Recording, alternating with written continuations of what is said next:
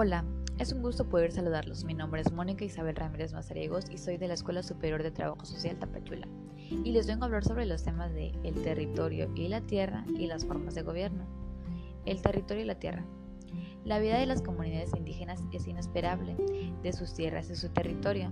Los pueblos indígenas mesoamericanos han vivido de la agricultura desde hace miles de años y por ello las tierras de cultivo se han vuelto fundamentales para su supervivencia física y para la continuidad de sus comunidades. Sin embargo, debido a la importancia central de la agricultura en la vida indígena, la historia de las comunidades es inesperable, de la defensa de sus tierras, las disputas jurídicas, las luchas políticas e incluso las rebeliones armadas del pasado. Por esta causa son recordadas por los miembros de los pueblos y sirven de ejemplo para sus luchas en el presente y en el futuro. Por ello, es muy importante señalar que la defensa de las tierras de la comunidad va más allá de los campos utilizados directamente para el cultivo, pues incluye bosques, montañas y tierras no cultivadas que las rodean, llamadas generalmente monte, así como las fuentes de agua que las riegan. De hecho, en Mesoamérica, pero sobre todo en el norte de México, entre pueblos como el Tarahumara, el Pima y el Papago, donde la falta de lluvias implica que la producción agrícola sea insuficiente para dar de comer a la comunidad. El monte se convierte en una fuente importante de otros alimentos, plantas y frutos silvestres, animales para cacería e incluso insectos, que son altamente nutritivos. En general, estos alimentos complementan y enriquecen la dieta de maíz, y otras plantas cultivadas que proporcionan también una alternativa de supervivencia en caso de que falle la cosecha. Además, la leña que se obtiene en el monte ha sido usada tradicionalmente como la principal fuente de energía en los fogones que son parte esencial de la mayoría de los hogares indígenas. Eventualmente, en el monte se encuentran plantas medicinales y otras especies que se utilizan en los rituales y la magia. En general, el conocimiento de las plantas y los animales del monte es muy importante para los miembros de la comunidad y existen especialistas en el tema, como los llamados yerberos. En la actualidad se reconoce cada vez más la importancia ecológica de la biodiversidad, es decir, de la variedad de especies de seres vivos que existen en un territorio. Los biólogos y los ecólogos han señalado que los territorios indígenas se cuentan entre los que se tienen una mayor biodiversidad en nuestro país. Esto no es casual, pues a lo largo de miles de años los pueblos indígenas han sabido conservar sus montes y preservar la gran variedad de especies que viven ahí. Además, ellos mismos han contribuido a aumentar esta biodiversidad intercambiando las plantas de su región con las de otras zonas y fomentando aquellas muy variadas especies que les resultaban útiles. Por ello, se puede afirmar que la biodiversidad no solo es un patrimonio natural, sino un patrimonio cultural de los pueblos indígenas. De este modo, las principales formas de propiedad de la tierra en las comunidades indígenas son la comunal y la ejidal.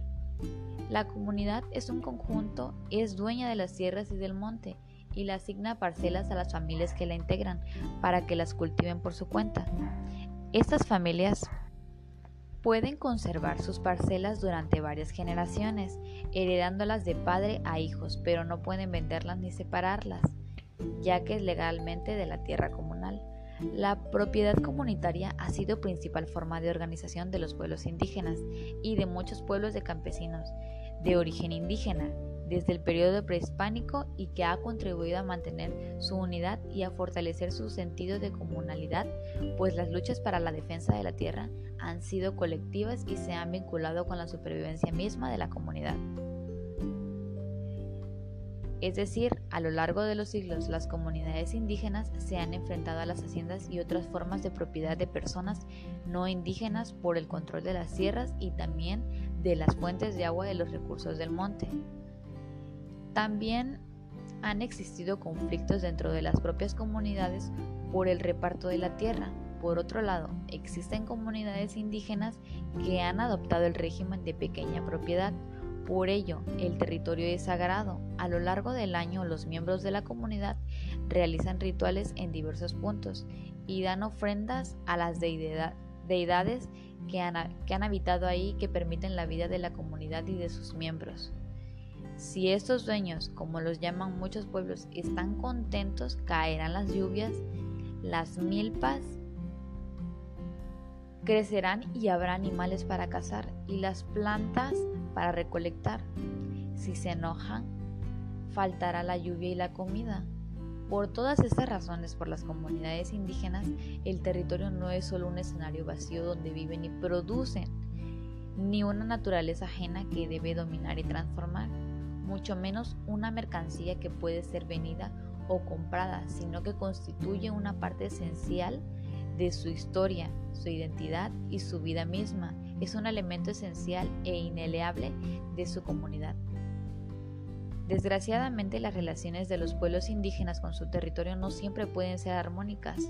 En las últimas décadas el crecimiento de la población en las comunidades indígenas ha hecho que éstas alteren y afecten su medio ambiente, en algunos casos agotando y destruyendo sus recursos naturales. Asimismo, a lo largo de los siglos, la riqueza forestal, biológica y mineral de los territorios indígenas ha traído gente y empresas exteriores, lo que ha provocado nuevos despojos o ha forzado a las comunidades a replegarse a zonas menos ricas y más hostiles donde su vida se ha hecho muy precaria.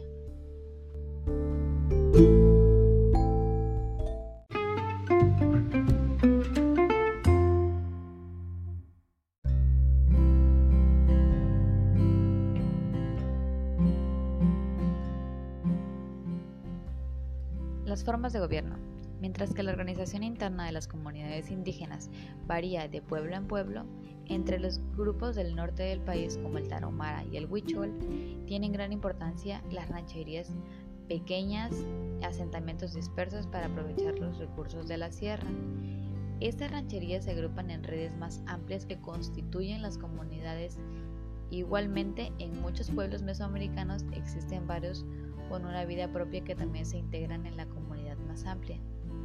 Tradicionalmente cada comunidad indígena ha tenido sus propias autoridades, electas de acuerdo con las costumbres locales y encargadas de resolver los asuntos internos y de representarla frente a las autoridades externas.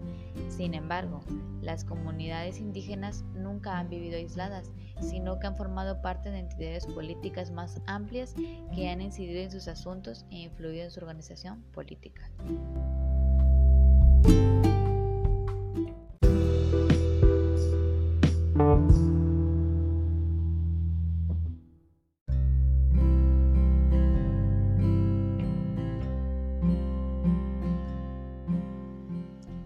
Esto ha sido todo. Muchas gracias por haberme escuchado.